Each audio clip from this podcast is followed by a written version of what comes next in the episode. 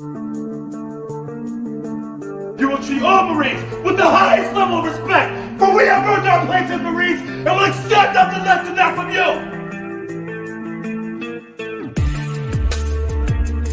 This is my rifle. There are many like it, but this one is mine. My rifle is my best friend. It is my life. I must master it as I must master my life. Without me, my rifle is useless. Without my rifle, I am useless.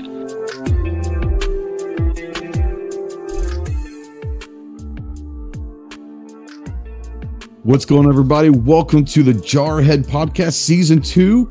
This is going to be a great show. We're looking forward to having a couple guests on. First time we've had multiple guests on. We're really looking forward to this conversation. I know you guys will as well.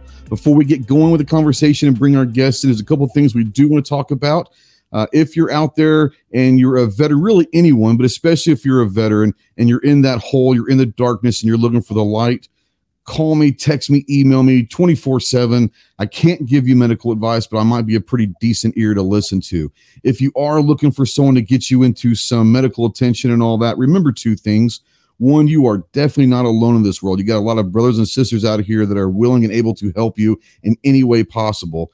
And two, the world is a much better place with you in it. So please, I implore, utilize the Veteran Crisis Hotline, 1 800 273 8255. Once again, 1 800 273 8255, or on your cell phone, just dial 988. We are spotlighting, as always, the United States Marine Corps in this podcast. If you have any questions on what it takes to earn the title United States Marine, see the website marines.com. That being said, guys, we've got a couple guests we're going to bring in that are uh, one, they're they're heroes, whether or not they want to admit it or not, and what they have done with this book is going to make them even more of a hero. We have um, a couple CIA officers, and one was a former Marine, and one is still a current DoD employee, but they are both at the time working uh, in the CIA aspect during the Benghazi attacks of 2012, 10 years ago. I know it's, it's kind of strange to think about 10 years ago, but it's been 10 years and and all of that. But uh, we've got Dave Boon Benton and Sarah Adams to join us. And when you guys are watching this, if you're watching this podcast on video, whether it's on Facebook or YouTube and all that, and you like it, obviously go ahead and try to subscribe or follow us, but share this. This is going to be a story that we want you to share out there as much as you can. Um, this is going to be some untold. This, this book is going to contain a lot of untold information previously that most people haven't heard or at least haven't paid attention to.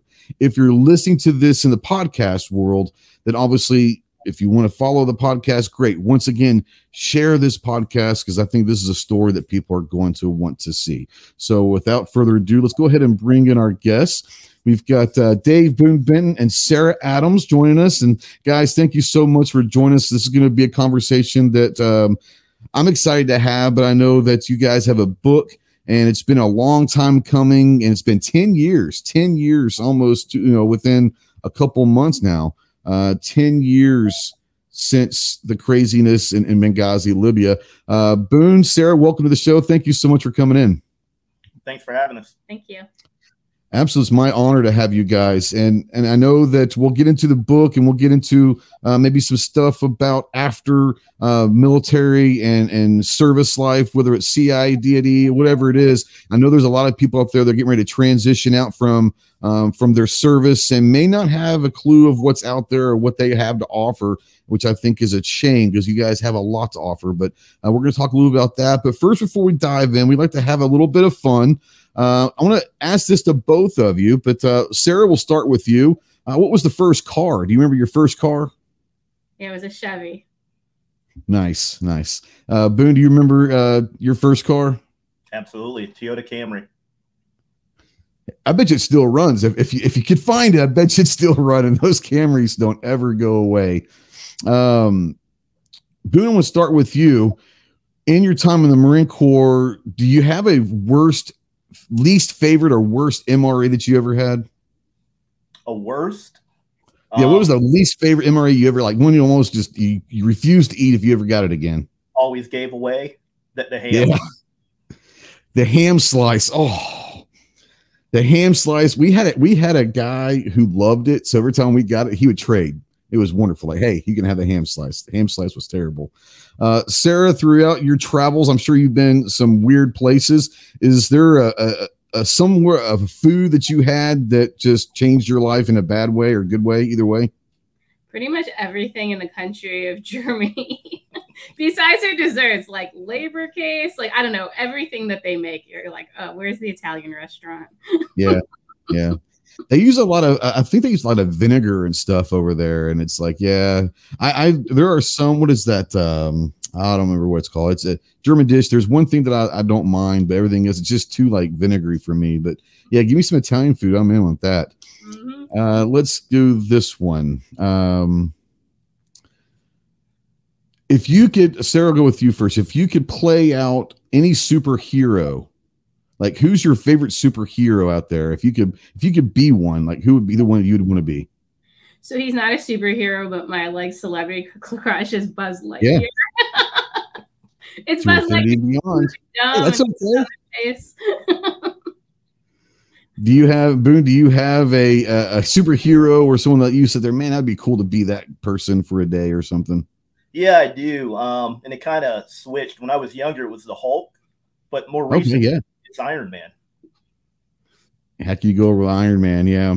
There, if there was one person that I'd probably change with, I've always said I wanted to be Han Solo because you could be a complete smartass.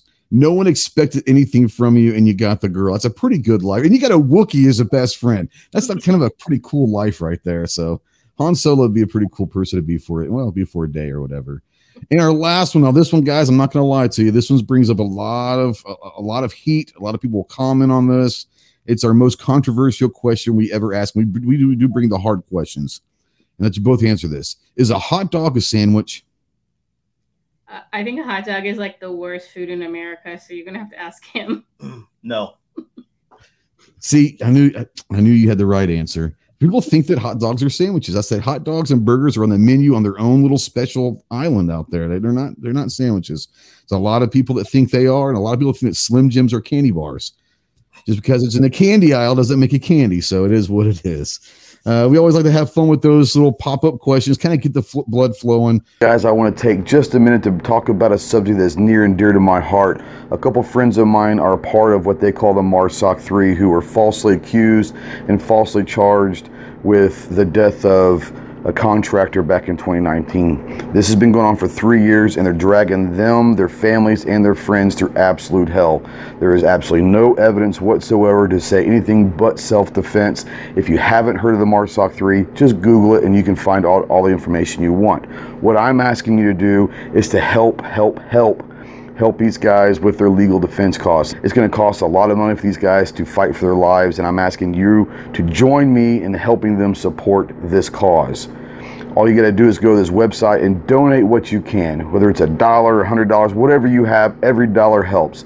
So if the word Semper Fidelis mean anything to any of you out there, please, please, please join me in this fight. Let's free the three. Um, but let's kind of jump in right into Benghazi Know Thy Enemy. And this is a book that you guys have been working on for a long time, whether it's getting it cleared through different organizations or whatever, writing it and all that. I'm to let both you guys kind of give your your your take on this, but where did the concept, obviously I know what the concept is, but where was the concept of why this book was important for both of you to get out? Well, um, it stemmed from a lot of things that we saw were not being done. Um, our government failed to act both on the intelligence side and on the law enforcement side with the FBI. So we, we took it upon ourselves, you know, to do our own investigation and to make sure that, you know, justice was really served because it wasn't being done. Yeah. And, you know, even when we talk about justice, right, you know, FBI detained a mastermind and actually Boon, um, refused to testify against him because he didn't believe he was the mastermind. And that's kind of one of those key turning points. There's a few of them, but it was like, hey, we don't believe he's a mastermind. No one's going to go find the mastermind. We're kind of the only two who, who will go do it. And so that was a big turning point for us, too, that we wanted real justice. Now, do you guys think that the mastermind that they had um, was out of hey, this is a scapegoat, we can end this, or they were too lazy, or was a combination of a lot of things, or why do you think this particular individual was the mastermind that they thought? so there's sorry, there's two things. One is the fact that um, he was an easy catch. He was very, he's a very simple-minded individual. Um, another thing is is that they didn't really want to pick up the real mastermind because he's Al Qaeda. So that would obviously go against the narrative. I'm sorry, you had something else? No, I was going to say the same thing. Yeah. So he was just an easy capture. Basically, after the attacks, um, he went back to work. He was working on his site every day. He was a home builder. Um, you could just drive by and see him working. We could do it all the time. So he wasn't someone in hiding. He was a really easy capture. And I, the funny thing is, is the terrorists in Libya refer to him as a scapegoat. So when you use that word, that's why we both laugh because right. that's their nickname for him in Libya. It's interesting too because that was one of the turning points for me. Um, is when you know the FBI wanted me to testify, you know, against Khatallah, and I asked them a few questions that they couldn't answer, um, and, and they knew they couldn't answer them. And it's like, look, guys, you really don't have a case, and this is not the mastermind. So I actually refused to testify. Um, and, and with that, if you think about it, if you were the mastermind and you committed one of the largest attacks on a U.S. facility since 9 11, um, would you just go back to work and not hide? You know, you'll see in our book where a lot of the terrorists who were Al Qaeda actually fled to Syria. You know, so if you were the mastermind, why would you just hang out and go back to your nine to five day job every day? Doesn't make sense. Yeah, and also really interestingly, we actually have two masterminds in the attack. We can get into it, but anyway, the one who shot those mortars um, at the CIA mm-hmm. that killed our two officers, he after the fact became basically the Al Qaeda hero of Benghazi, right? He became the key commander of all Al Qaeda fighters. That's what happens to successful masterminds when they take it to the U.S. Um, so yeah, um, unfortunately, they just wanted to check a box, and that's what they did, and the, the public was okay with it, which which is very frustrating.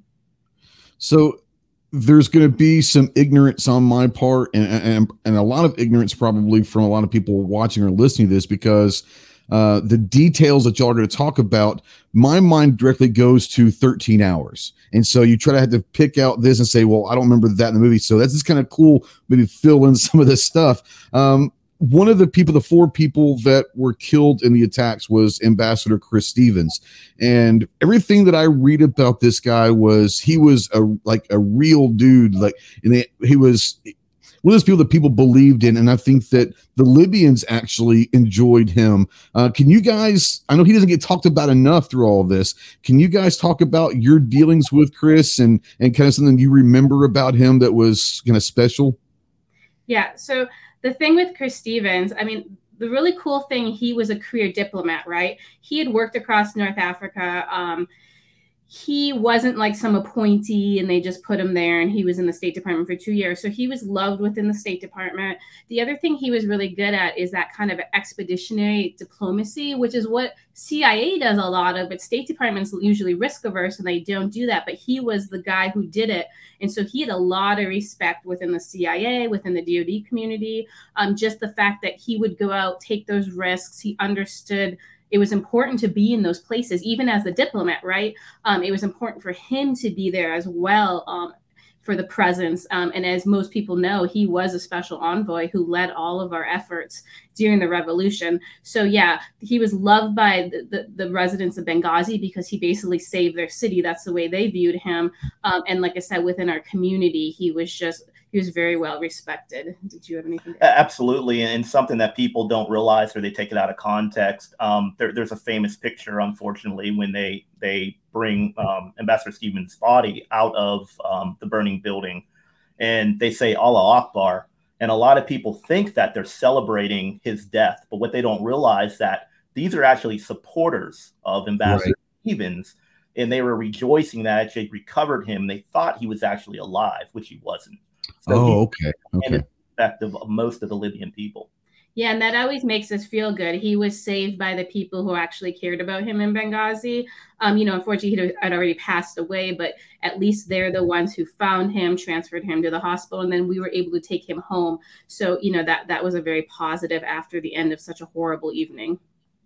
Yeah, I, I can only imagine what would have happened to the body had it got into the wrong hands. That you know that that would and we know what people over there do to to uh, Americans or just anyone that's not them. But um, and I know uh, uh Boon, I'm going to ignore you here for a minute if you don't mind, because I know that the the story of the, the, the GRS team is well documented and it's out there. You probably told the story a million times. So what I want to do is, if Sarah, if you don't mind, I think a lot of people don't understand what a CIA intelligence officer normal duties when you're in country without i know you can't talk about a lot but i think it's fascinating. People think of cia and they think of you know all of these things but there's there's actual work being done not just the the covert agent guys. So if, if you can you know maybe not in, in, in libya necessarily but throughout your career what is some of the things that people can understand about what a cia intelligence officer does on a, on a normal day-to-day basis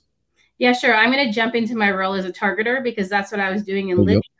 Um, I was basically asked to come out because I had spent um, quite a few years doing capture and detain operations overseas. You know, during Gaddafi's time, we really couldn't do much, right, as a CIA or just as a government in general. So I went in um, right after the revolution. Um, I was asked to restart um, capture operations against terrorists. You know, it involved a lot of things because there was nothing in the works at the time. And so I went to country early in the year to do that, to get the operations going, to kind of track down, you know, the terrorists who lived in Libya and then also the terrorists who were flowing into Libya now that they were trying to make it a safe haven. So by um, the fall, I had traveled out to Benghazi because Benghazi is was the key spot where most of the terrorists were based at the time. So I decided I wanted to go to that city, um, you know, in North Africa because it was where most of the counterterrorism was happening. So actually, at the time in Benghazi, there was only two of us who were counterterrorism officers. There was one case officer, and then I was the targeter. So we were a pretty small crew working against the terrorists there. Just to jump in on that, like a, a yeah. lot of people don't understand. Like they see us um, the cool guys with the cool toys. But they don't understand the only reason we exist is because of case officers and targeters. Like we're not the mission, they are. You know, and, and the targeter is the one who actually finds, fixes, and then puts on the X that terrorist. So they're really the real mission. So let me ask you this, if you don't mind, Sarah. Um, and, and Boon, I want to get you in here in a second. And but with with the CIA and all of that, like is that something you always wanted to do growing up or like what is the process of of the thought of hey that might be fun i mean how, how, did, how did that evolve into i'm a cia officer. I mean how did that happen? Yeah it's, it's gonna be just kind of like when people make really dumb decisions in college. You know i did a lot of that. I, I didn't use and then i went to grad school. So when i went to grad school my focus was on the kashmir region of india and pakistan. And the night before I went to defend my thesis, I was like, oh my gosh, like my degree is on like Kashmir. Like, where am I getting a job? So that night, instead of preparing for my thesis, I just went online on CIA and applied. I'm like, well, I might as well try. It's the only person who's going to hire me. And they hired me. So yeah, it was just um strange time. You know, they had a, obviously so much going on in um, Pakistan and Afghanistan. And it was funny when I went for the interview, they're like, yeah, we're interviewing you because we never meet Kashmir experts. Um, so yeah, it was just kind of a win-win for both of us at the time. But yeah, I or I would have had a useless degree and been paying all my student loan debt and had some job where I would never use it. I think it's fascinating that you quite literally went to the CIA website, applied now, and the rest is history. Um, yeah. That's crazy. Um, Boon, I'll bring you in as far as the military side. Um, had you always wanted to be in the military, or what was kind of the driving force for you to join the military as a, at a young age? Yeah, for me, absolutely. So I, I, grew up during that GI Joe time, to where it was okay to run around with BB guns and, and wear camouflage. Yeah. Um, I also came from a military and law enforcement family. So, you know, all the uncles, you know, my father, my brother, it's just what you did. So I always had that sense that, you know, hey, I need to serve. So yeah, since I was a small child, you know, that I always saw myself in some branch of service. Right. Was was there something about the Marine Corps that drove you that direction, or uh, was he happen to be the only recruiter there? Because some people say I went to the recruiting office and he was the only one there, so I went in. That literally happens to people. So, uh, was there at the Marine Corps something you wanted, or is that just a happenstance? No, the Marine Corps is something that I actually sought out. Um, once I was getting closer to graduating high school, I really started to look into the branches of service. And I really, and again, having experience with other family members serving in every branch of the service except the Coast Guard, um, I, I, really got a lot of feedback on the Marine Corps. And the Marine Corps was the last gun club. It was the only place where um, it was okay to shoot really well, be physically fit, um, you know, to be able to fight. Like those things were encouraged, but also like their their um, sense of leadership to where, as you know, um, a lance corporal can do what a sergeant can do. A sergeant can do, you know, what a sergeant major can do. So that really resonated with me compared to the other branches. Yeah, for me, it literally was. I was in a dark place in my life, and I said, "A buddy mine, let's go, let's go join the military." And I was like, "Yeah, it sounds like as good idea as I can right now." I was, I was going down a road that I didn't need to be going, so at least I was well enough to understand what I was going wrong. And I literally, for me, I'm ultra competitive. I'm sure you guys both are too. You don't get to where you are without being like, I'll cut your throat playing marbles if I have to. But like I literally said, if I'm going to do this, like, let's go the hardest one. And and I walked into the Marine Corps recruiter and I said, let's do this. And he was like, you serious? I'm like, yes. And he was like, okay. And so it was just one of those things for me. It was if I'm going to do this, then let's do it all the way. And, and, a lot of it comes down to where you're talking. Once I'm in, you start understanding um, the pride, and that's the one thing I get from a lot of my buddies that were from other branches. The one thing they, they make fun of us, but the one thing I hear from every one of those other branches say, you know, you guys call it what you want, arrogance, whatever, because y'all are actually proud of who you are and all of that. And I was like, you know, that's that's kind of a cool thing, and that's it's kind of instilled to us from the very beginning of boot camp is take pride in who you are. So uh, I think I carry that on. I think most of us carry that on into our normal lives is have that pride of, of hey, you know, I might not have gone to college, but you know, my fraternity is the Marine Corps. Who's yours? You know, and, and that's something that we always keep very, very, very close in hand. So we have obviously a lot of a lot of jar heads that listen to this, so we always kind of do that side. But let's kind of get back to the books. I think that um, there's a lot to unfold here, and without going down timelines and all of that, I think that the we talked about this earlier is prior to this book, and you guys said it, no one has really kind of gone after or prosecuted or even try to find a lot of the masterminds behind this. And and politically, I think that there's probably a reason why. Um, but I think it's interesting that when you have that many people that were involved, not just in Benghazi, but with the whole thing that those those couple days, you would think that there'd be a rush to find out exactly what happened. Um, in your guys' opinion, why wasn't it taken as seriously? Why wasn't it, it, looked after? Why wasn't there a huge investigation? Was it just pure politics or what?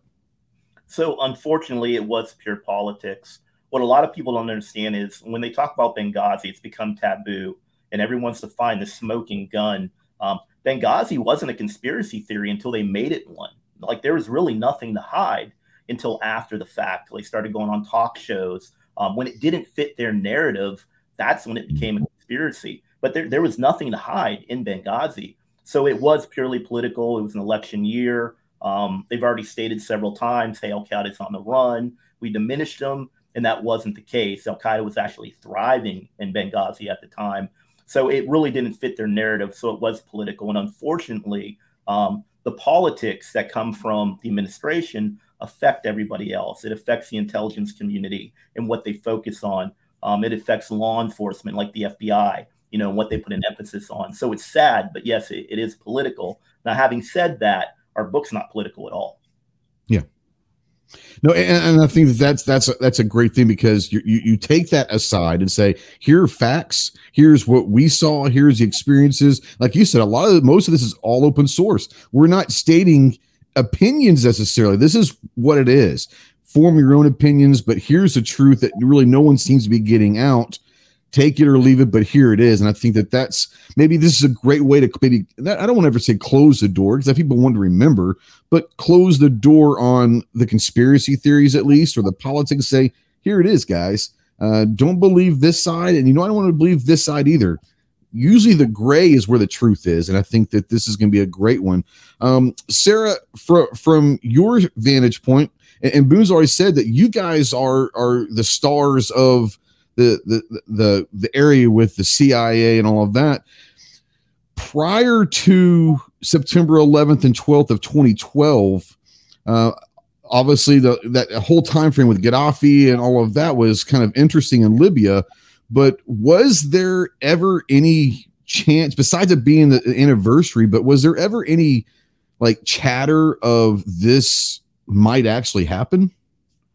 Well, the, the one thing is when we were in Benghazi, we always said, um, you know, not if, but when. We always knew there'd be an attack on either us at the CIA or um, on the consulate or Americans just going out in the city because um, terrorists were already targeting Western interests there. Um, the, the Brits had left, the French had left. Like people were fleeing um, Benghazi because of the number of attacks. And what a lot of people don't understand when we were living there, the terrorists, and you'll learn this in her book, they were daily assassinating people. So, like, if a Libyan wanted to, like, let's say, join the police department or try to join the army or try to join, like, an intel service in um, Libya, the terrorists would come and assassinate them. If you wanted to be a judge, they'd come and assassinate them. So, when we lived there, every single day, people were being assassinated. There was huge assassination cells. Al Qaeda had set them up. Actually, um, one of the masterminds, like, uh, uh, you know, of our Nairobi. Um, and Kenya mm-hmm. attacks and Tanzania attacks, sorry, he was the one that actually set up the assassination cells in Benghazi. So it was oh, wow. a very dangerous place to be. We were used to crimes and terrorism every single day. Like like Sarah was saying, there's a chapter in our book which is the raising of the black flag. Um, when the black flag was risen and was openly flown, we started to see a turn in the city. And some of those assassination squads she talks about um, these aren't your typical, you know, militias or terrorists wearing flip flops and uneducated. Um, these are like special operations groups who are very well trained, combat hardened, and very well equipped. You know, like some of these guys have SCAR 17s, so they're they're definitely bad dudes. Yeah, and they were they were advanced in their technology. They were using the phone networks to target people, so it was extremely dangerous to be in the city. I, I think that that's something um, that through the whole global war on terror, and maybe this is the propaganda that the that the government, the U.S. government uses. They did it. They did it during the Cold War and all that. But the propaganda, maybe machine, is they depict these people as villagers that are not educated. They're they're just like you said. They're walking around with AKs. And I spent some time in East Africa in the '90s, and I can tell you one thing: they're very well organized, and like you said, they're very well trained they they they communicate well. They, they are not just some people that say, "Here's here's an AK, go have fun," and and you know all of that. I think that that's interesting. Now, when you said there were assassinations going on, I'm assuming we're not talking just Westerners. We're talking Libyan citizens that maybe not fit in with the Al Qaeda message. Is that what you're saying? Is anyone was up for grabs at this point? Correct yeah, it was mostly unfortunately Libyans being assassinated because it was the Libyans trying to join their new government, and the terrorists didn't want the government to be successful. I want to talk to you guys about an organization. It's the Recon and Sniper Foundation, but I joined Team RSF, and this is the subsidiary of Recon Sniper Foundation. Uh, they've got teams for USPSA and IDPA. Uh, they've got a team for the long range precision. They've got teams for endurance. They've got teams for skydiving. They've got teams for scuba. They've got teams for a lot of different activities trying to get veterans more active and get out there to help promote the, the mission of the Recon and Sniper Foundation, which is to really help veterans uh, and active duty servicemen and families. Guys, I am very excited to be part of the Recon and Sniper Foundation, but I'm very honored to be part of Team RSF now. If you're involved in a lot of activities, there might be a team for you out there, a Team RSF. We want you to come in and join us. But I encourage you, I invite you guys to come join Team RSF. Did you guys spend a lot of time outside the annex or off base. I mean, obviously being a targeter, you had to develop assets and all of that. So you were probably spending time outside. And, and I guess Boon, that's where you kind of you guys came in was you were kind of make sure that they were safe when they were doing that. But how, how often would you guys leave? Would it be every day, multiple times a day, or once a week? Or how often would you guys, with all of this craziness is going on, how often would you guys leave to, to go develop your assets if you had to? So w- without getting to like operational details, sure, um, yes, yes. Unlike Iraq, where there's a green zone, you know, and a, a lot of Westerners never leave that area. Um, w- we were fully immersed in the local culture, so okay. we were out every day. We lived off the local economy, so um, we were just part of the backdrop. That might have probably made things easier, at least that you weren't uh, they, they see you every day. So you, like you said, you almost become just a second thought. Hey, these guys are here, but they're just doing their thing. So uh, that's interesting. Now, Sarah, when you were talking about being a targeter, um, without uh, what you can talk about, um, I think people will be interested to know exactly kind of what that means. And is it, are you talking about asset development and all of that, interrogations? Um, I think people will be interested. How does how does how do you target someone to see if you can they become an asset? Do you have specific criteria that you're looking for, character traits, and all that?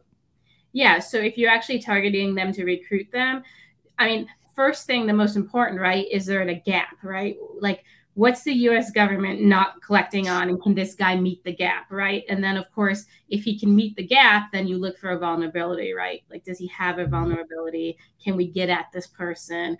You know, would he be willing? Um, you obviously don't want to just go after people who you could never recruit, right? Um, so you might not want to go knocking the Quds Force guy's house down the street. Um, so, so, yeah, it's finding the person, those people with access. And the funny thing is, it's sometimes not the person you think it's going to be, right? It's someone associated with them that has just as much access. So it takes a lot of creativity. Um, it takes a lot of trial and error. I think the good thing is when you work in the CIA, you fail a lot, but it makes you be successful, right? Because you know how to get to the end point. It just sometimes takes a, a few steps. Um, so yeah, that's how what we focus on if we're actually looking for someone to recruit. Yeah, I think that's fascinating. Uh, I, I, was an O2 in the Marines, so I, I, I was trained in. I was. I spent a whole lot of time in the Marine Corps, but I was I was an intel guy, so was, I've always I've always kind of got a little. I, I love the fascination of the intel side because people don't really understand it's not what you think it is. It's always much, much harder, much, much different. Um, it's not as, as sexy as what people think, and it's, it's just it is what it is. But uh, asset development, like you said, finding that vulnerability, um, interrogating in a way that you have to scare them yet make them trust you is always a fun time to have that fine line of being getting them to talk and all that or developing whatever. It's, it's kind of an interesting thing. Um, when it comes down to the book, there's a lot, like you said, a lot of this is, uh, is open source stuff.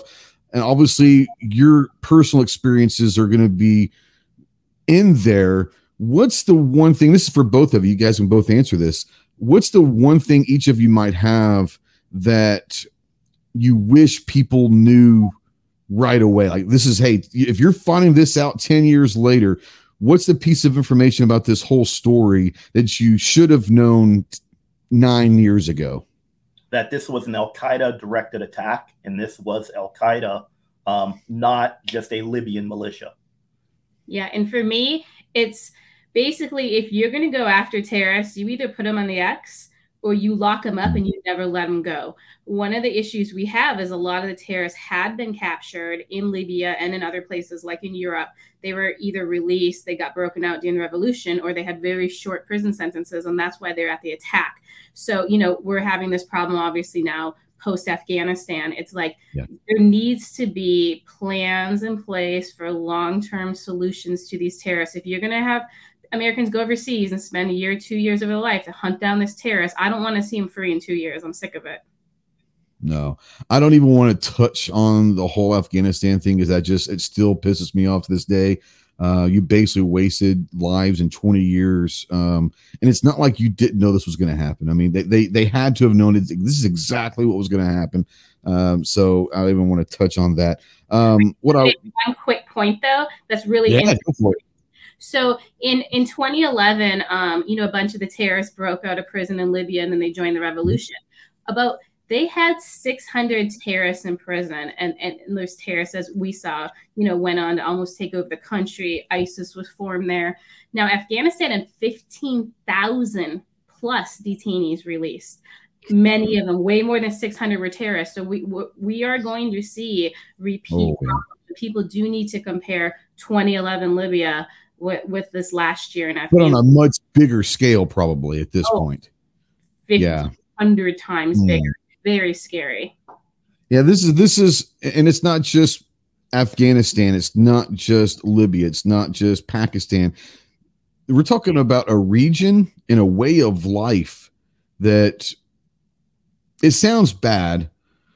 And I, I think the worst thing that we could do is try to fly a, an American flag in some of these places. They don't. They they their lifestyle doesn't isn't conducive to what we want. I think we should maybe say, hey, if this is something that you like, here's some teachings. Here's how we our way of life. But I think there's so many people that have grown up their whole lives being scared of uh, and being told what to do. They almost kind of get used to that, and they don't want change. And and, and I think that um, the vulnerability of a lot of these regions is that's why these terrorists are there because they have that fear and, and they also say hey man it could be worse. Um, that's it's a scary scary thing but yeah i'm, I'm really worried about what's going to happen in that region now that we don't at least don't have a, a presence there at least at least a presence there. Um going through my notes here one of the things that i did want to talk about um with the book and, and sarah i don't know how long or, or Boon, uh, I don't know how long you guys were in Libya prior to all of this, um, but were you guys there uh, when the whole Gaddafi thing went down? Because that, that seems like an interesting point of time in the history of the world because he was there forever and, and love him or hate him, the people either loved or hate him, but he was there for a long time. And the fact that he was able to be taken out was a was a big feat that people I think don't touch on. But were you there in country or uh, around that time frame when that craziness with Gaddafi was going on? No, I came into country. I'd say about nine or ten weeks after um, he fell, um, and then yeah, Boon came a little later. I think of the guys of us there, I think Tig was the only one yeah, I think only one of us who had been there. The thing is, we rotate from many different war zones, so we yeah. actually had spent a lot of time, you know, in, in, the South Asia region and some other places. So that was the first year we went into Libya because that was the first year they actually made it, like in 2012, a war zone, right? And so they brought in our kind of um, people into it. Yeah, I think that's interesting because you know you, you we talked about the Afghanistan footprint and all of that stuff but I don't think people realized he was in power for such a long time that you were there 10 weeks, which is only a couple months or a few months after it happened. I mean, was what was the energy was the energy level there like good or it was a vi- bad vibe? Or think were the people like holy cow we can we don't we're not in fear for our lives at that moment. Was that something they were proud of? Yeah so i, I went into the capitol and it was very positive. Um people would mm-hmm. interact with you and they're like, "Are you American?" And they'd be like, "Yay!" And that like that they'd celebrate and cheer. Um, it, it was it was just such a positive environment. There were things not working yet, right? Because the government was being established. So one of the funny things is trash pickup hadn't happened yet. So there's just piles of trash everywhere. I was like, we're gonna get the plague. Um, but no, the, the Libyan citizens were so happy when I was there, and they just had so much hope for their future. They didn't see this you know decade of terrorism to come unfortunately. So, something that's in the book um, and it, it'll kind of help the readers understand libya a little better. Um, so during the revolution anyone who fought was labeled a hero or a freedom fighter. The reality is that most of those freedom fighters were actually terrorist groups. So yeah there was a high for a while but then you know once the terrorists didn't want to re- relinquish their control the power they had when you're trying to integrate this new government, that's when the Libyan people really started to suffer. And, 9 11, 9 12 was a tragedy, but the real tragedy happened after the fact to the Libyan people. Correct. Yeah, I, I didn't. I, I, wouldn't even thought about that. But there, there, for a short time, you're saying that there are multiple different groups that probably didn't get along prior, are now helping each other until we got to figure out who's going to be in charge. I, you know, there's a, there's a lot of revolution, a lot of side of revolution that, that most people here in America will never understand because we've never been through that.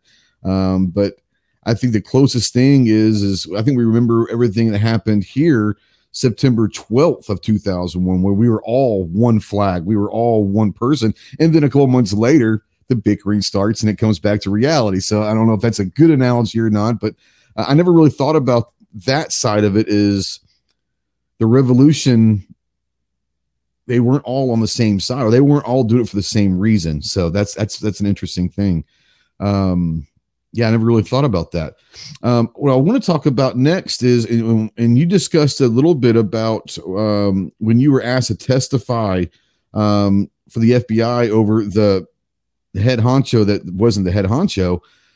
When you guys, both of you, so when you both left Libya, I'm assuming you were debriefed somewhere else. Um, did y'all ever get straight back to the U.S. or were y'all somewhere else and then were sent other places? Like, did you ever get back to the U.S. after right after that? No. So um, we were actually held in Germany for about a week, maybe two weeks, um, in, in secluded. Like we were kept hidden from everybody else. And, and we didn't talk to anyone um, to include our, our families. Um, I, I barely had. Really? They wouldn't let you get home or call home? Well, I barely had communication with Sarah. Um, and they were trying to protect us from a lot of things. But at the same time, they were also suppressing us because that's mm-hmm. when political games started to happen. That's when the talk shows started to happen, and that's when the the story started to change a little bit. So it was probably a week, week and a half before we actually made it back to the states. And then obviously, once we made it back, you know, we were debriefed by everybody. Yeah, and he's downplaying this a bit. So the day of the attacks, I flew up to Europe. Um, I held meetings. Obviously, the attack occurred, so I had to fly back to Libya. I was only leaving town to go to one meeting. So I came back into Tripoli and I stayed there to the end of November but I don't think I talked to any of them for a week. Like I could not physically chat or talk on the phone for with them for an entire week, which is crazy, right? Because I couldn't collect any info from them on what happened. Um, yeah, so it, it was actually like insane if you, if you can imagine like you can't talk to your own friends and coworkers. Um, it, well, it was pretty bad the whole thing is interesting because all this craziness is going on over this day and a half or whatever uh, 12 hour 13 hours this 13 hour ordeal but it's not like y'all are y'all were always in communication. You had 27 different things that everyone was trying to do to survive. And the fact that you can't debrief yourself is, is crazy. That just shows the, the machine at, at its finest. Um when you guys were able to finally like talk and all that whatever weeks months later you know i know this is always something everyone that was there is going to have kind of collectively that's part of who you are and what you're doing now today but does it ever if you didn't have the book, I mean, does it some is it something that comes up in your mind? I mean, how often do you rehash or relive or think about like I can't believe we made it out of that or whatever? Does that ever happen, or you just kind of try to put that and compartmentalize that out of your mind? No, actually, for me personally, and, and this isn't like tough guy talk. It's just the reality yeah, of yeah. Um, like we've been doing it for so long. We've had so many other incidents. This is just one that was made public. Um, as soon as I made it back, as soon as I was debriefed, I'm like, hey, when can I get back out there? You know, and they're like, hey, take some time off. I'm like, no, I'm ready to go back. So um, I actually redeployed right away. So okay. Um, no, it and again, it's not tough guy talk. It was just another day, another incident. It's compartmental, kind of, absolutely. Yeah, it's yeah. it's it's a job. It's let's yeah. do this. Yeah, it's kind of 100%. better to get back on that horse anyway. Yeah, yeah. But but he also says this, and it's really interesting. When he finally got back to the states, whatever it was, eight or nine days later, you know, he had to go in D.C. and then the next day was going into headquarters. And so I said, just stay at my house. And he ends up calling me at like ten or eleven at night. And he says, Hey, where can I get some clothes? And I said, what do you mean? He's like, well, there's blood on my pants and my shoes. I'm like, they didn't give you, like, you don't have clothes? I'm like, you're going to have to go to Walmart. And, and did you? I think he had to go to Walmart and buy clothes so he could wear them to CIA the next day. I mean, so not only they were sequestered, they like weren't really taken care of very well either. So yeah, it was, they're treated horribly. Were you honest? Were you still wearing the clothes from that night when you came back? Yes, yeah. When we were That's in Germany, crazy. Uh, we were afforded the opportunity to get like a um, a USO tracksuit. I think there's like a picture of us all in USO tracksuits. Yeah. took that off immediately, didn't you? hey, let's get our photo up, and uh, I'm good. I'm good. That's crazy. Um, I don't even think about that when you're talking about going right back into the job and, and and Sarah the same way, you probably I mean you said you went right back into Tripoli and you didn't go to Benghazi necessarily, but you were right back in country. When you got there to your next post, this is for Dave and Sarah. people i'm assuming kind of knew who you were at that point because they probably heard about what was going on in your own little factions of the cia or whatever. Did they treat you differently? Did they treat you well or badly? Or i mean you were obviously someone that was had been through something that was very publicized. Were you treated any differently good or bad at your next post? Yeah i'll start first. Okay. I was treated horribly. Um so first off, the people in Tripoli didn't want the Benghazi people from CIA there. Um, another thing is, is they tried getting me in trouble because there was a gun in my safe and money in my safe, and they tried to like go after me for it. And I said, no, it's like in the safe in my bedroom, Benghazi. And finally, a month later, when FBI went, I had a GRS guy go and like bring my entire safe back because they gave me such a hard time. CIA sent me to collections. So when I left Tripoli, I was supposed to spend a night in Malta and then go to i mean sorry when i left europe i was supposed to spend a night in malta and then go back to benghazi. Obviously benghazi was closed so i flew straight into tripoli. Well i guess i got charged that night in that hotel or something. So yeah cia sent me to a collections agency. Um, oh and then when i came back from europe i only had two outfits. Um, the basically the support person in Tripoli wouldn't help me get any clothes. So I wore the same two outfits for about three weeks until a friend of ours actually packed up clothes for me and had someone bring them from the United States, even though there are stores in Libya where I could buy clothes. So yeah, I w- it was pretty horrible.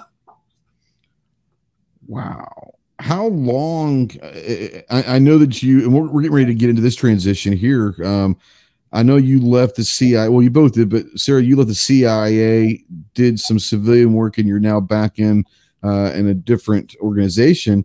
Um, how quickly after that did you decide that hey maybe the cia isn't like was it a, a year two year how long after that were, you were were you still with the cia i actually stayed in the cia i went and started working in a different area. I started working um, against um, like the iranian quds force.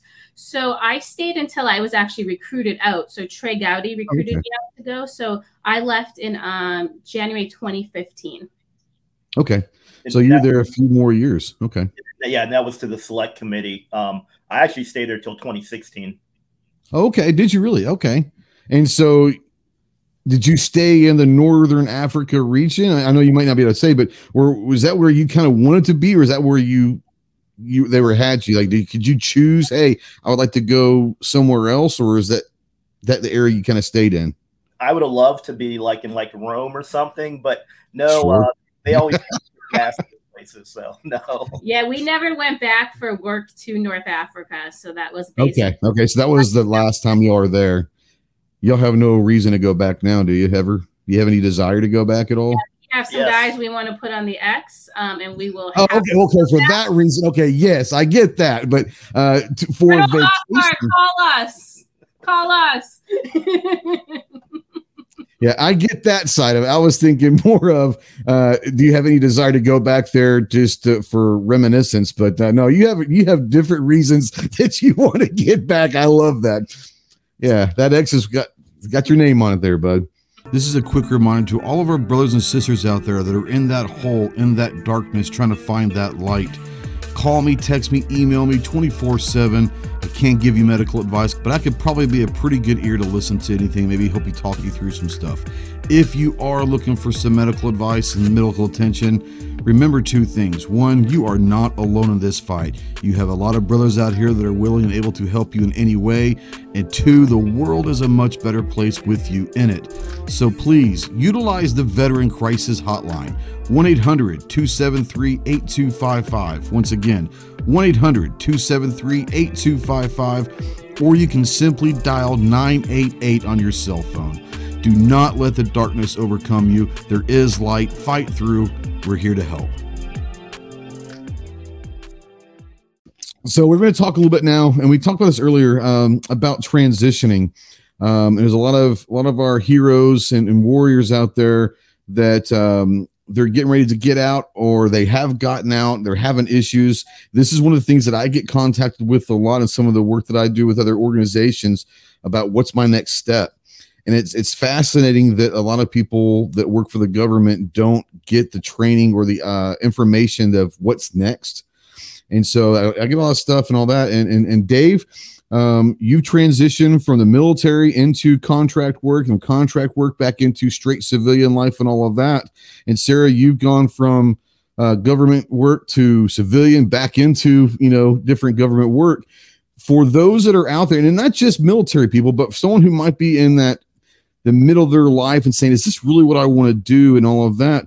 But especially for the people that might be getting out, whether it's with a, an organization or military or whatever, what are some of the things that you could sit there and, and help and say, look, I wish I would have known this then? Is there is there one or two things that you could give some advice for some of our, our guys and gals that are, are, are thinking about or getting ready to get out and, and don't know what to do with their lives?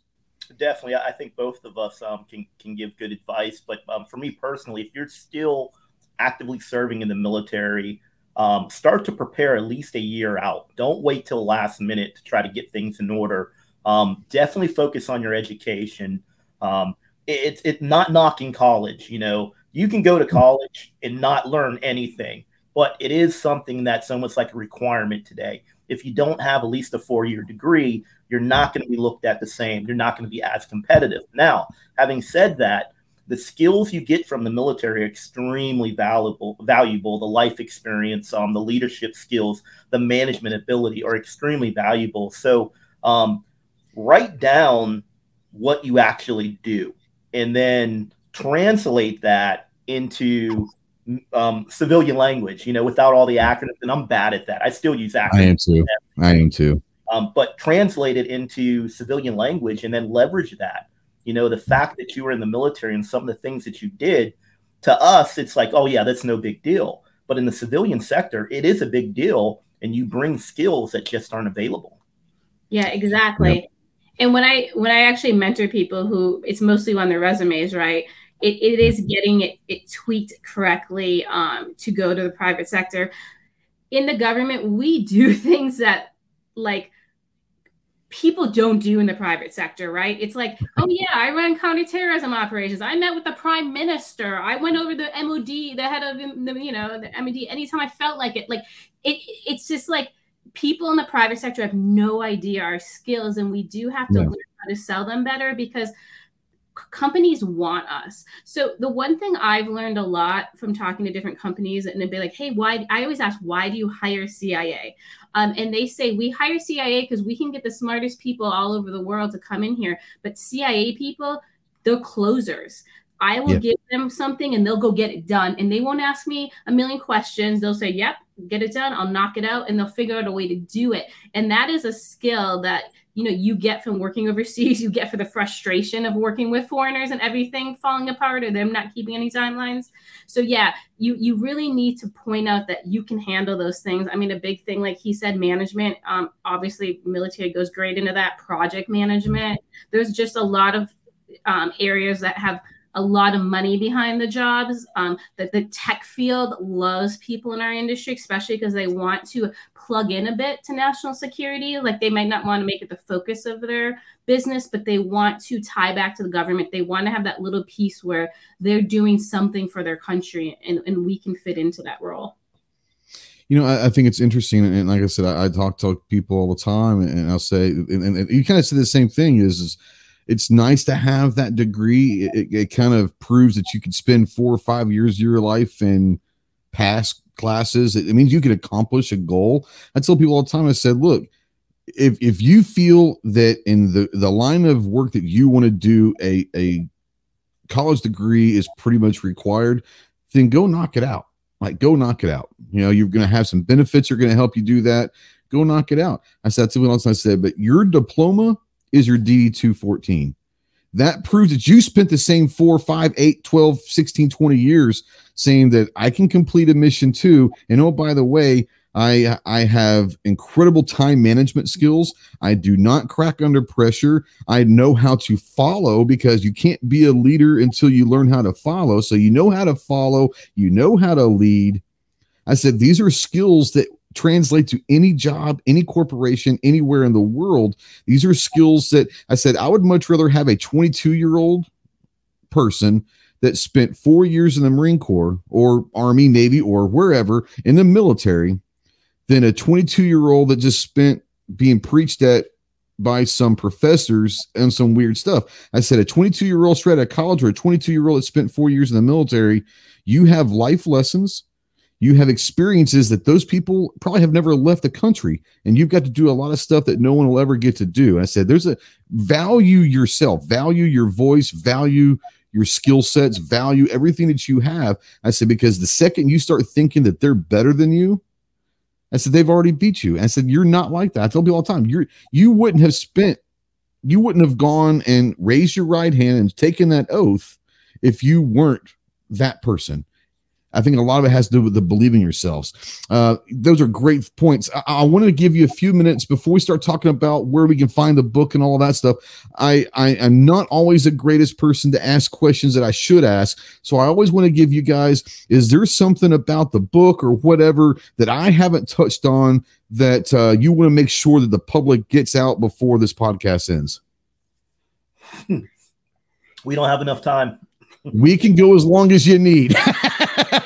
We're I'm here as long as you guys want to be here. I, have had three hour podcasts before. Uh, no, as long as you guys want to talk, we can talk. But I want to make sure that um, you guys are getting the ample time. So we, we need to go long. We can go long. Whatever you guys want to do, it's up to you. But if there's stuff that y'all need or want to make sure people understand, man, take the floor and roll with it.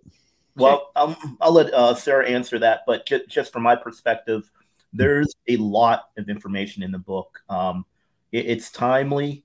It's something that they definitely, the American people should want to know this information. Um, the FBI doesn't have this information. The CIA doesn't have some of this information. So it is extremely important that we get the word out. People actually read the book, educate themselves. Um, in my opinion, there's two books on Benghazi that are actually credible 13 hours and then under fire the reason being, both those books were written by guys on the ground from the Annex team or guys on the ground from the State Department team. The problem with those books, it's a very narrow perspective about their experience, not the totality of the circumstances. So this book actually answers the questions that everybody had. Who did it? Why they do it? Where are they now? Right. And the mm-hmm. really the key part is right? I mean it's an open source investigation because we went and collected ourselves but we're two cia officers who went out and collected ourselves. So like boon says we got better information than the cia right? Because we spent seven years on this. Um, you know it was our life. Um, we self-funded it. So people are going to see a lot of effort in it. I'm a mm-hmm. targeter. You're going to be able to network analysis off our book like for the next decade. That's how good um, we Love put the things in and the linking. So yeah, mm-hmm. our book actually identifies over a hundred of the terrorists, and we're not saying identifies. We have their photo, we have their true wow. name, we have their current status. We have every terrorist group they're ever involved in. So if they fought in Iraq, it's in the book. If they fought in Afghanistan, it's in the book. If they fought in Algeria, it's in the book. If they fought later on in Syria, it's in the book. So this is like if you are like a geek on terrorism, um, this is like the book for you. And it's also really a good book. You know, if your kids are thinking of getting into this field, a lot of especially women don't think of getting into targeting and analysis. You know, like if you have a high school student, you know, show them this. You know, it, it, mm-hmm. it's going to take say, hey, this is what you can do. This is what people do out there. Um, I think it's going to be a really great at university. So we we kind of wrote it to help kind of train the next generation as well. Yeah, and that that's awesome. Because, like I said, I think that the vast majority of people, the vast majority of people only know what they've seen on TVs or the movie screen and and heard what the machine has wanted them to hear. And that's when I saw I saw start seeing this a few weeks ago uh, when I reached out to you. But I started seeing this book. I was like, this is interesting because this is this isn't the story. This is this is it. Like this is really what it is. And for those people out there that really want to know, even the conspiracy theorists would enjoy this because at this point, it's not a conspiracy theory anymore. This is really what it was, and so it's interesting. Um, yeah, I'm really looking forward to to uh, getting it and, and, all of that. But I want I, I really thank you guys for coming on.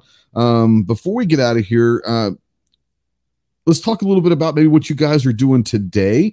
That um, I know you're Sarah, you're working um, with another uh, department there. And Boon, you've got a lot of stuff going on, but can I talk about what you're going on today? And, and, and if you want to, you can, if, and all that. But I know, Dave, you, you're doing some different things for uh, in the public eye and, and, with training and all of that. So if you want to in, maybe promote that a little bit, and then we'll talk about the book and all of that. But I want to give you guys a few minutes to talk about what you guys are doing today and and promote whatever you need to promote in that realm.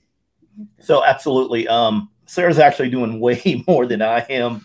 Um, I, I, am training full time, so I spend a lot of the time on the road training all over the country. Um, firearms manipulations, fundamentals marksmanship, and then the more advanced. I, I, hate that word advanced, but the more advanced tactical stuff. Um, CQB, active shooter defense, primarily law enforcement, but we do a lot of open enrollment as well. Um, if okay. you're interested in that, our company's threatening. I am. I want to come. I love doing CQB stuff. That's one of my favorite things to go train with. I love so it. Active That's awesome. Absolutely. Come on out. We'd love to have you. So it's uh, Threat Management Solutions or Scary Tactical, and you can find us at shootingclasses.com.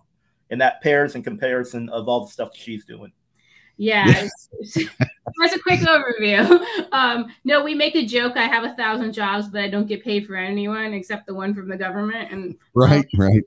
That's not my most my hardest job. Um, so yeah, basically for the last year, I've been doing evacuations from Afghanistan. That's a huge focus. Um, and really. Then, yeah, and I'm also doing. That's awesome, by the way. Thank, Thank you for doing that. There's a lot of guys and gals over there that are glad there are people like you over there yeah I, I mean what i always tell like i have i luckily have a person donating the money to do my operations and what i always tell that person is they just don't all we need to do is not forget them right? We got to give them that hope we got to give them that time and as long as we can give them those items, they'll get to a finish line. Um, mm-hmm. you know, I'm not focused just on the US. I've gotten my um, Afghans to a variety of countries um, India, Canada, United Kingdom, France.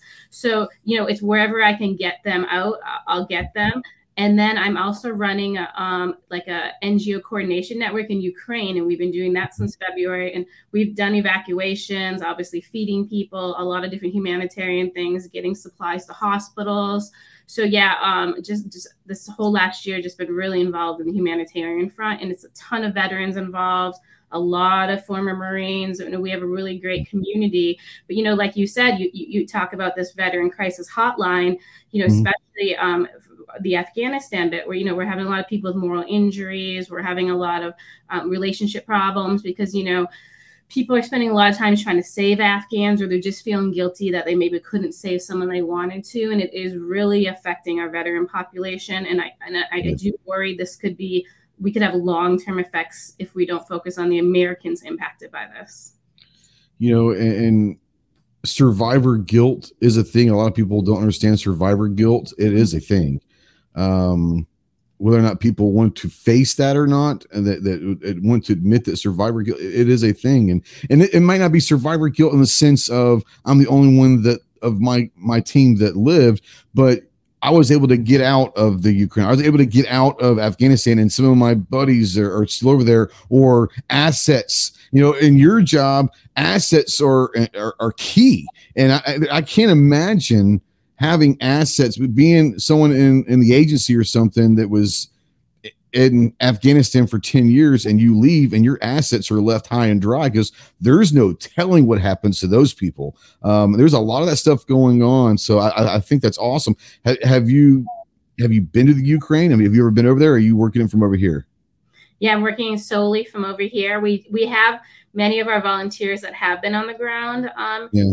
Ukraine, a lot of them obviously early on, especially for the evacuations, a lot of Americans were supporting the evacuations and getting, um, you know, the Ukrainians that needed help out and then helping get to the Americans. You know, one of the issues was as some of the Americans were trapped in the areas the Russians went into quickly. So we actually had oh, to yeah. go the Americans in those more difficult areas. So you needed people with my background to do targeting, to do route planning, mm-hmm you know, to, to safely get them out because, um, you know, our government wasn't doing it. Our State Department was actually saying, go contact these volunteer groups. Like, we're not going to be the ones to rescue you. So, yeah, there can't be an American footprint, at least a governmental footprint, because that starts a whole new shebang.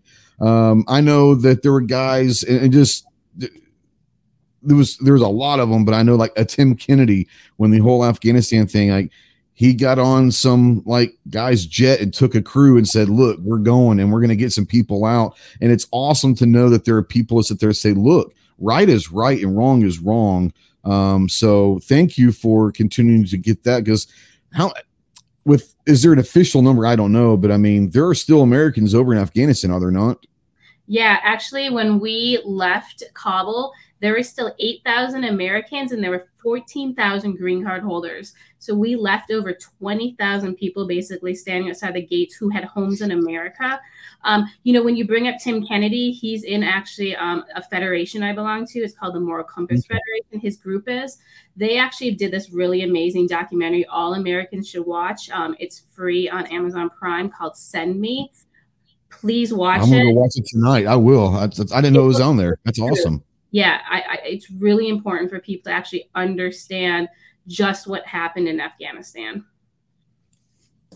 Yeah, it's it's it's well, like I said, that, that that's a whole disaster in itself. But uh, it's nice to know that there are people that are still, um, with the way society is, the next squirrel moment, they they move on to the next thing and all of that, and they don't realize that there's twenty thousand. I mean, it may not be as many now, um, but at one point there were 20,000 people over there, which means there's 20,000 families and friend groups that didn't have answers. I'm sure they weren't getting answers from the government and they didn't have any idea when they were or if they were coming home. So thank you for doing that. That's, that's an awesome thing. Um, we got a few more minutes. I don't want to keep you too long on a Friday night. Uh, we can stay as long as you want, though. But um, I want to give you time to talk about uh, the book, where they can find it, um, when the book tour starts. Like when are you going to go around on the book tour and all of that?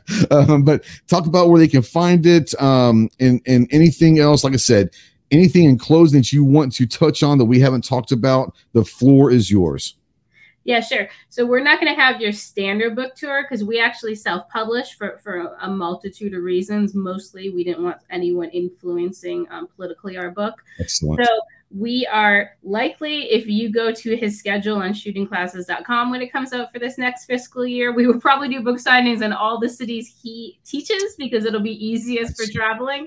Um, we live in Florida. We're going to have book signings in mid November um, in Tampa, in Orlando for um, sales basically. For the hardcover we're mostly trying to tell everyone use barnes and noble. Um, amazon is price gouging our book and they're shipping from basically a third party shipper. So you're going to pay double the price for no reason and you're going to get the book way farther than you need to from now.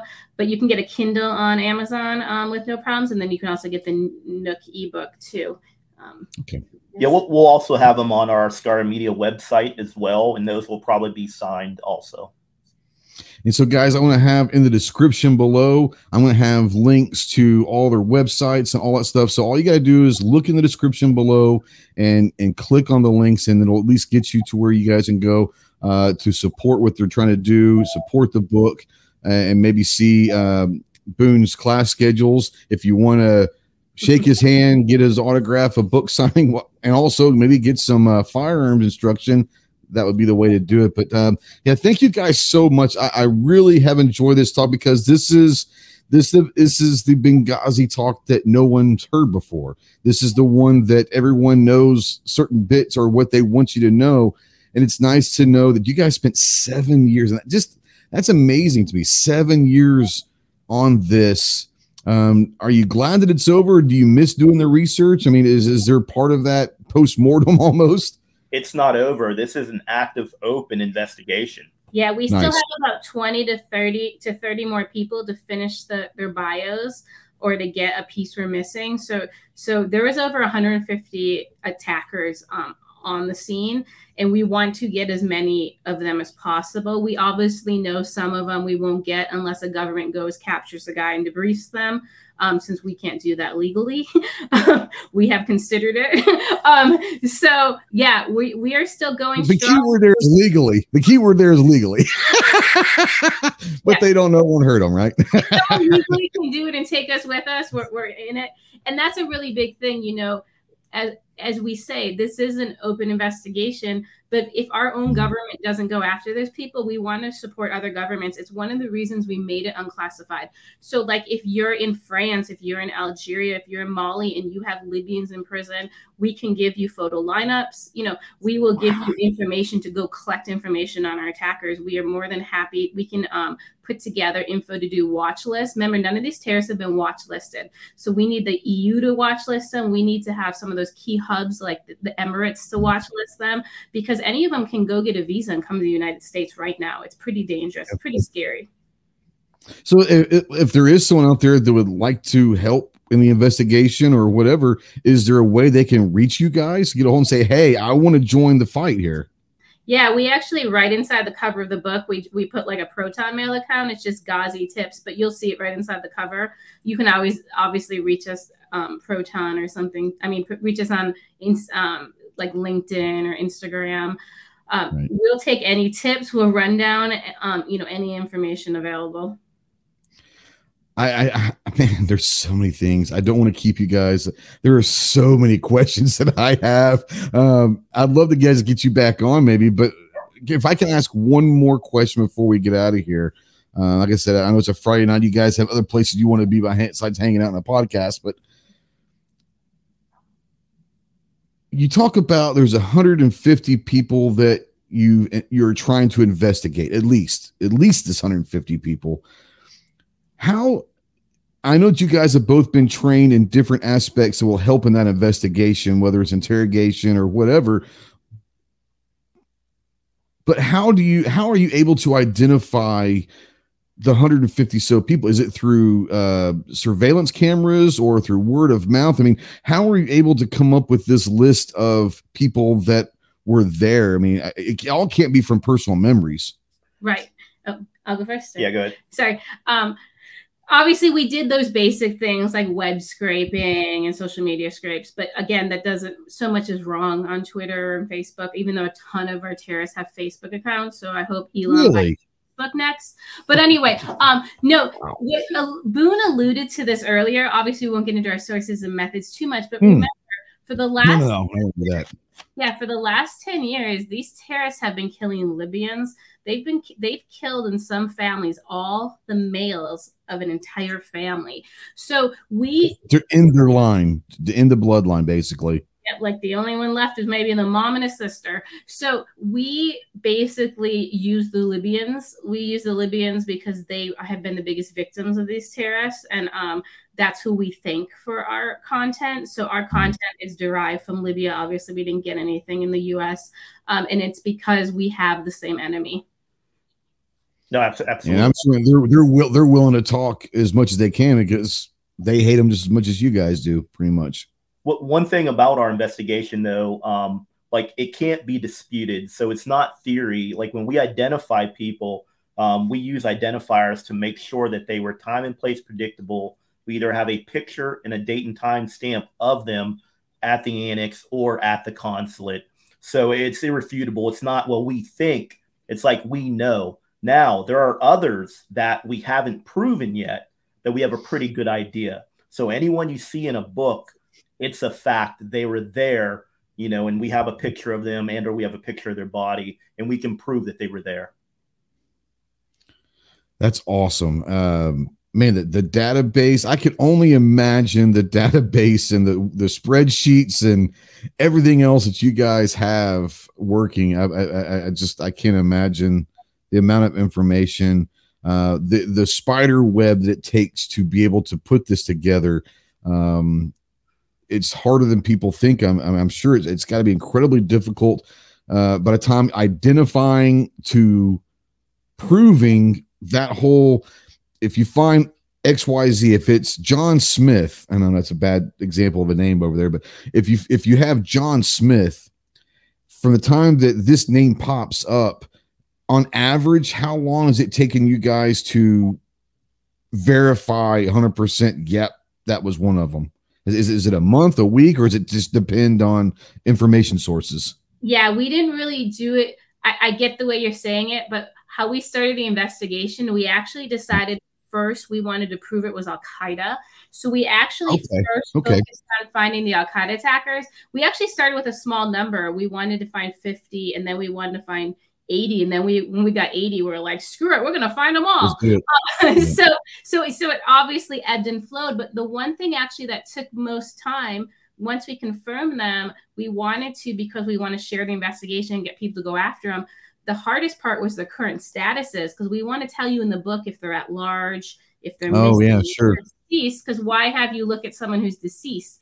So actually finding out that they were killed, getting their post-mortem photos because we wanted to not just say he died, we want to actually have a Here. picture compare it and say yes okay this person did die. That was actually um, kind of a, a little bit of a hurdle for us I gotta have you guys back on another time. I mean, there's so many things we can talk about. Uh, but I tell you what, I want to do first is I want to read the book, and then I maybe have you guys back on because it might be a better conversation at, at this point. Like I said, uh, it's is the book out currently, or is it getting ready to come out? Uh, I, I know that at one point I saw something mid-November, but then I've also seen it out already. So, is Yeah. it pre-ordered now, or is it actually out right now? It's out but because we self-publish it's like print to order so when you make your Okay, order I got you. they print it and Okay. they send it to you that's why barnes and noble is the quickest they're turning it around in about four to five business days depending on where you live in the united states so you, you're going to get it pretty quick Nice.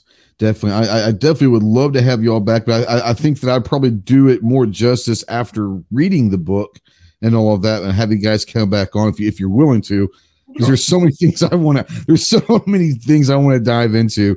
Um, but thank you so much for both of you. First of all, both of you, thank you for your service uh, to our country. Thank you for uh, keeping this going. There are people like me that are not conspiracy theorists, but are enthralled um, with finding out certain timelines and certain things in our history and events to finding out the truth. And um, this is one of them. And I, I really do appreciate it. I, I wish you all the best of luck with this book. I'm going to try to get it out there. Guys, Christmas is coming up around the corner. This would be a wonderful Christmas gift.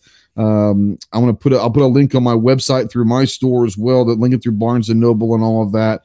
Um, get out there, share this, uh, share this podcast with as many people as you can, guys, and, and try to get as many books out there because this is the truth. This is the, I mean, this is not the the the version the government wants you to hear. This is the unclassified, the real deal. So, uh, Boon, Sarah, thank you. Uh, it's, it's an honor to meet you guys. Thank you so much for coming on the show. Uh, like I said, I'd love to have you come back, but um, any parting words, uh, feel free to let them go now.